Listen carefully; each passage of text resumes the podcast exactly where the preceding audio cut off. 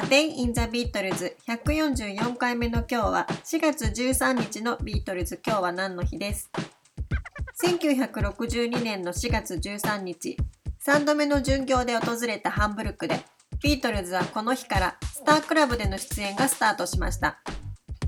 ハンブルクとリバプールでの演奏活動を重ねる中でビートルズの地位は徐々に確立していきこの時のハンブルクへの遠征ではメンバーは初めて飛行機を使って移動しています。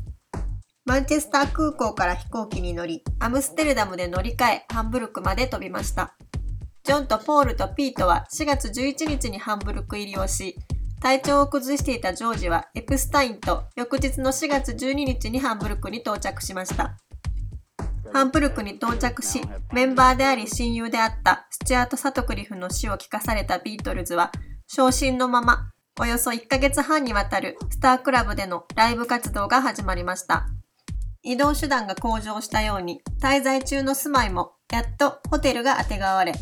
元映画館だった建物を少し改装しただけのスタークラブも、メンバーたちにとってはとても居心地の良い場所だったようです。ジョージは広いし、音響システムもすごくいいし、最高だったと語っています。そしてこの時のハンブルク巡業でビートルズは自分たちの憧れのスターに会うこともできました。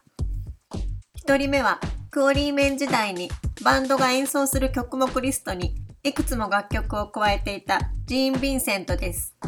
スタークラブで対面したビートルズとジーン・ヴィンセントはすぐに打ち解け、ジョンは彼にサインを書いてもらったそうです。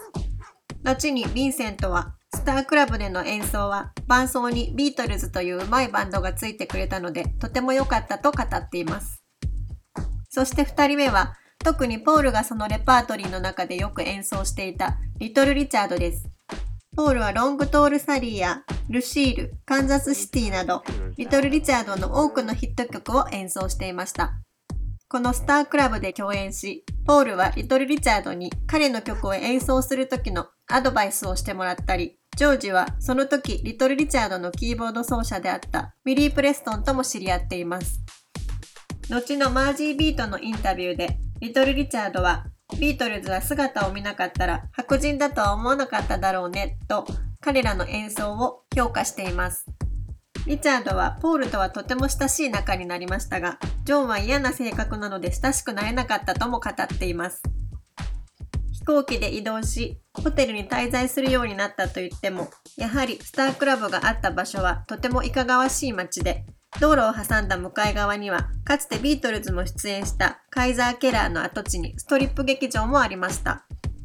この時のハンブルク巡業でも以前話した用心棒のフォルスタ・ファッシャーやジン・ヴィンセントなどと一緒にビートルズのメンバーはかなりエキサイティングな日々を過ごしていたようです。A Day in the Beatles 144回目おしまいです。